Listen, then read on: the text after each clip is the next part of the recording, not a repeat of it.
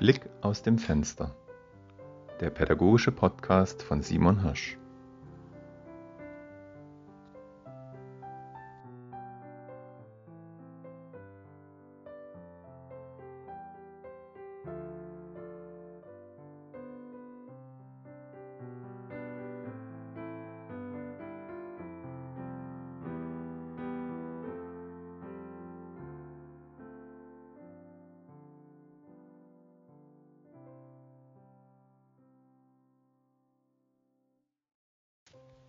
Die Freiarbeit. Ja, die Freiarbeit ist natürlich neben dem Montessori-Material, was wir haben, das, was uns ausmacht. Und auch das, was uns von anderen Schulen unterscheidet. Die Freiarbeit mit ihrer Altersmischung von Klasse 1 bis 4. Fast jeden Tag Freiarbeit. In Zimmern, die alles bereithalten, was man für die Freiarbeit braucht. Am Anfang hat mich die Freiarbeit überfordert, weil es einfach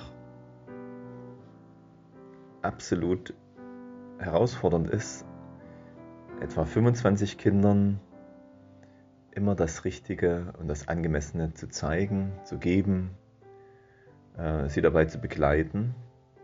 Das liegt nicht nur daran, dass man natürlich alle Materialien kennen sollte und bedienen sollte, sondern dass man auch ein Gespür hat für die Freiarbeit, sie zu lenken, zu wissen, was dran ist und so weiter. Also am Anfang war ich überfordert. Mit der Zeit bin ich immer besser reingekommen und nach lernte ich auch die Vorteile der Freiarbeit zu schätzen. Dadurch, dass eben alle an was anderem arbeiten, kann man sich einem Kind gezielt zuwenden.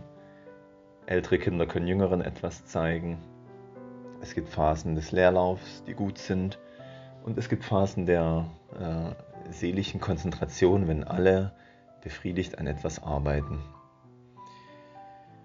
Die Freiarbeit ist ein Tausendsassa. Also bei uns muss sie ziemlich vieles leisten. Sie ist für Projekte da, sie ist für Vorbereitung, für Morgenkreise da, sie ist natürlich für Organisatorisches da, für soziale Lernprozesse und. Und natürlich soll sie das Lernen in Deutsch, Mathe und Sachunterricht in allen wesentlichen Bereichen ermöglichen. Also die Freiarbeit ist ein Tausendsassa und sie kann auch alles, aber es ist eben ein schmaler Grat, auf dem sie es kann, denn oftmals führt Zeitnot, schwierige Schüler, Lehrer, die angespannt sind, die sich nicht darauf einlassen können, führt sie eben auch dazu, dass die Freiarbeit wenig kann oder weniger, als sie eigentlich könnte.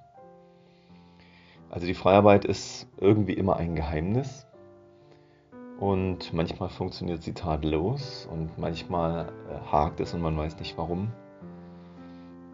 Es ist kompliziert.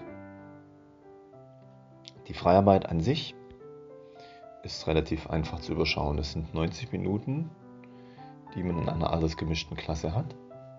Es stehen die Regale zur Verfügung und je nach Klasse bestimmte Pläne, was die Kinder bearbeiten sollen oder eben, wenn es keine Pläne gibt, nur im Kopf des Lehrers, was für das Kind dran sein sollte.